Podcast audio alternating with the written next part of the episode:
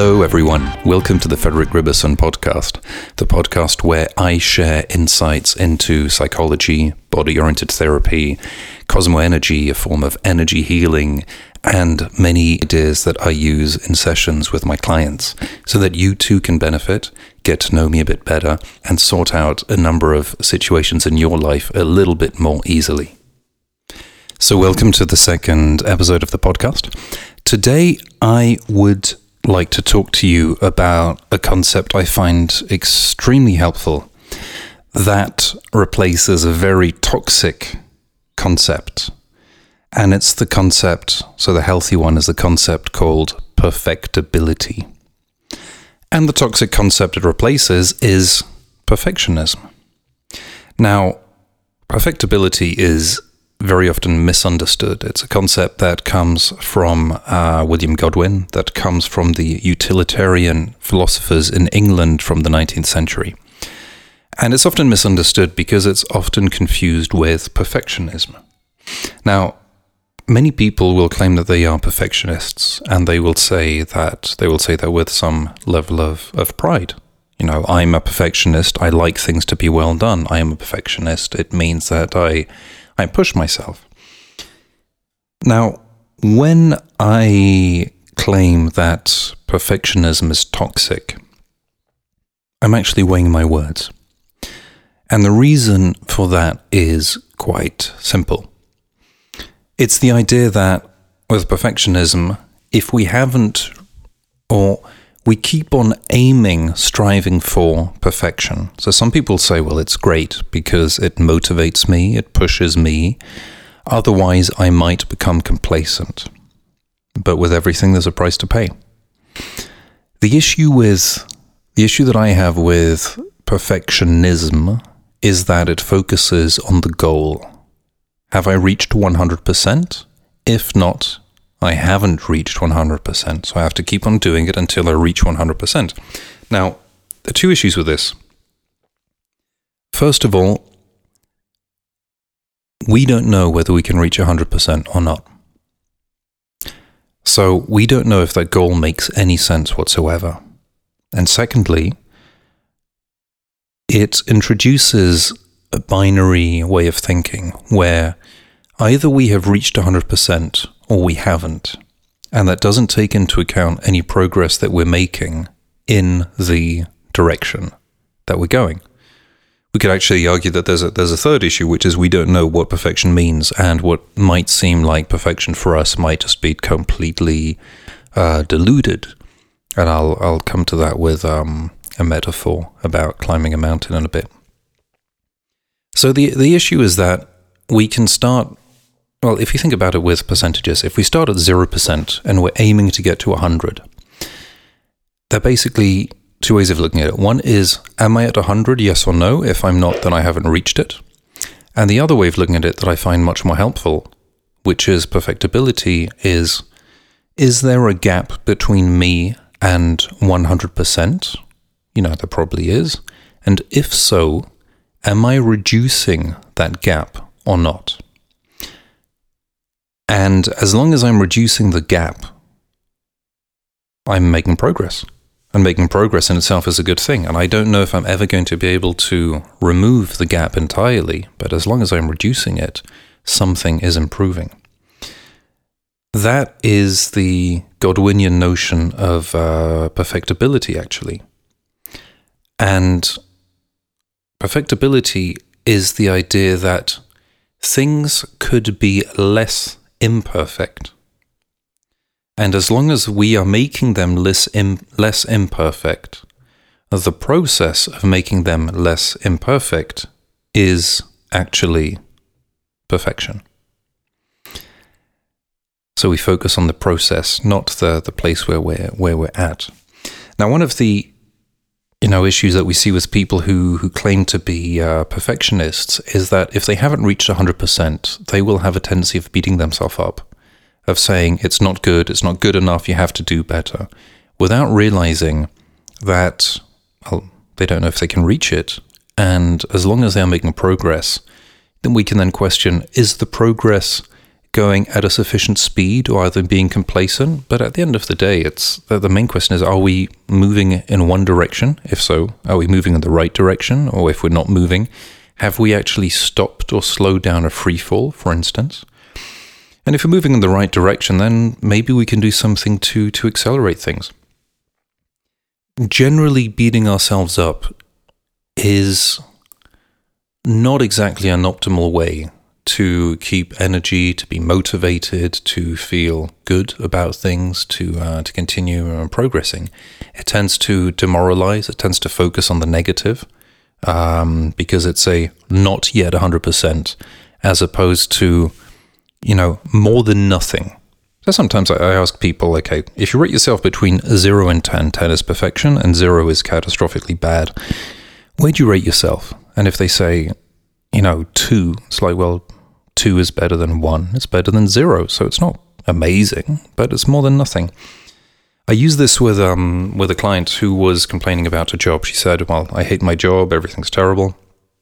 And I asked her to rate it. It's like, well, it's a two out of ten. You see, it's crap. It's like, yeah, maybe, but at the same time, it's more than one and more than zero. So there's some things that you do like. So we figured out what they were, and we figured out a plan to help her get closer to ten.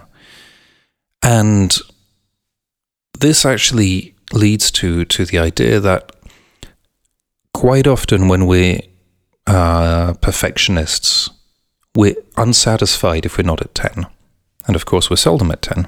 So we could actually argue that it's just an excuse to be perpetually unsatisfied and complaining about things. And there probably is some merit to that argument. Now, we can also ask ourselves in terms of job satisfaction do we really need to be at 10 out of 10 to be to be satisfied? Or maybe is 6 enough? You know we, we, we could ask ourselves how much is the minimum we can tolerate? And then we could ask ourselves how much would we like?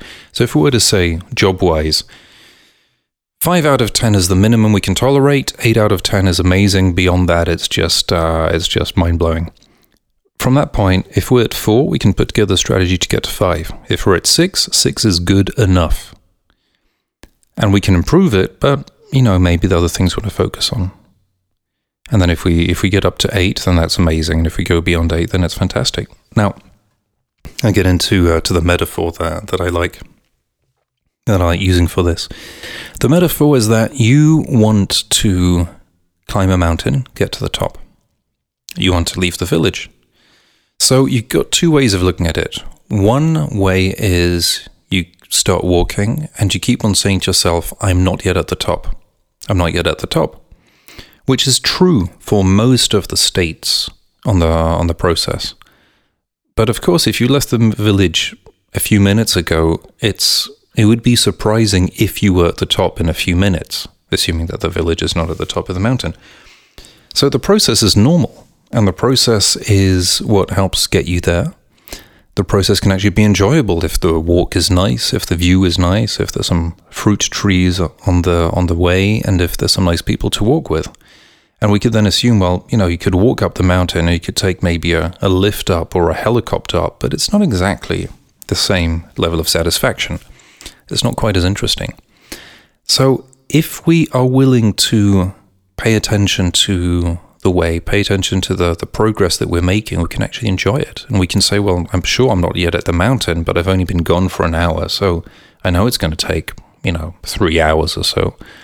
So am I roughly on track? Have I chosen the right path to get to the top of the right mountain? And if I have, then I just I just continue and enjoy it. And and one issue that happens sometimes is when we want to measure the progress. There are two ways of doing it. We can measure the absolute altitude we're at. So let's say that we start at a village that's uh, 500 meters of altitude and we want to get to the summit that's at 1,500. So we can spend our time seeing have we gotten any higher altitude wise? From one point of view, that makes sense.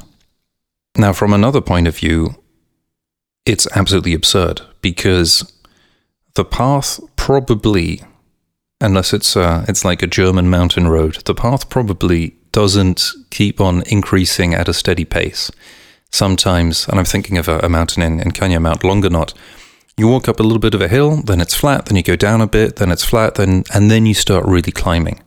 So if we just look at the alt, the the absolute altitude, when we go on the bit that's flat, we can say I've been work, walking for five minutes. I haven't gained any altitude. This is going nowhere. I'm going to stop. And then when the path starts going down, you can go, well, this is ridiculous. I'm going downwards. I'm losing altitude. I'm going to stop. But of course, when you've got the mountain in front of you, you see that unless you jump over the bit that goes down, which is a bit complicated, uh, you have to go there in order to be able to start increasing the altitude again. And it's something we forget. We often use the wrong metric to look at the progress. We we often are impatient. We often focus on the ultimate destination instead of the the path, even though we know that it's not always uh, a straight line up. Even though we know that sometimes well, there are unexpected things. We we climb up a bit of a hill, and we didn't see that behind the hill it starts going downhill again a little bit. And well, you know, we can look for another path if we want. But sometimes the shortest path isn't the one that keeps on climbing steadily. And uh, and well, generally, I think if you want to climb up a mountain, the shortest path that does climb steadily tends to be just yeah, something that you have to climb up uh, pretty much vertically, which is not really the easiest or necessarily the fastest or the most practical. So, those are some thoughts about perfectibility about perfectionism and about climbing mountains. If you're on the path, you can wonder if it seems to be the right path, the right method, the right way, and maybe focus on enjoying it. And um, and if it isn't, you you learn something. You'll see if you took the wrong path, you can always stop, go back, take another one. You can always walk back to the village if you think it's not the right thing, but maybe just be a little bit less harsh on yourself and uh, try to replace perfectionism with perfectibility, as perfectionism typically is used to be very harsh on people, too demanding, and rub their face in uh, the lack of achievements and the fact that they're not at the top of the mountain.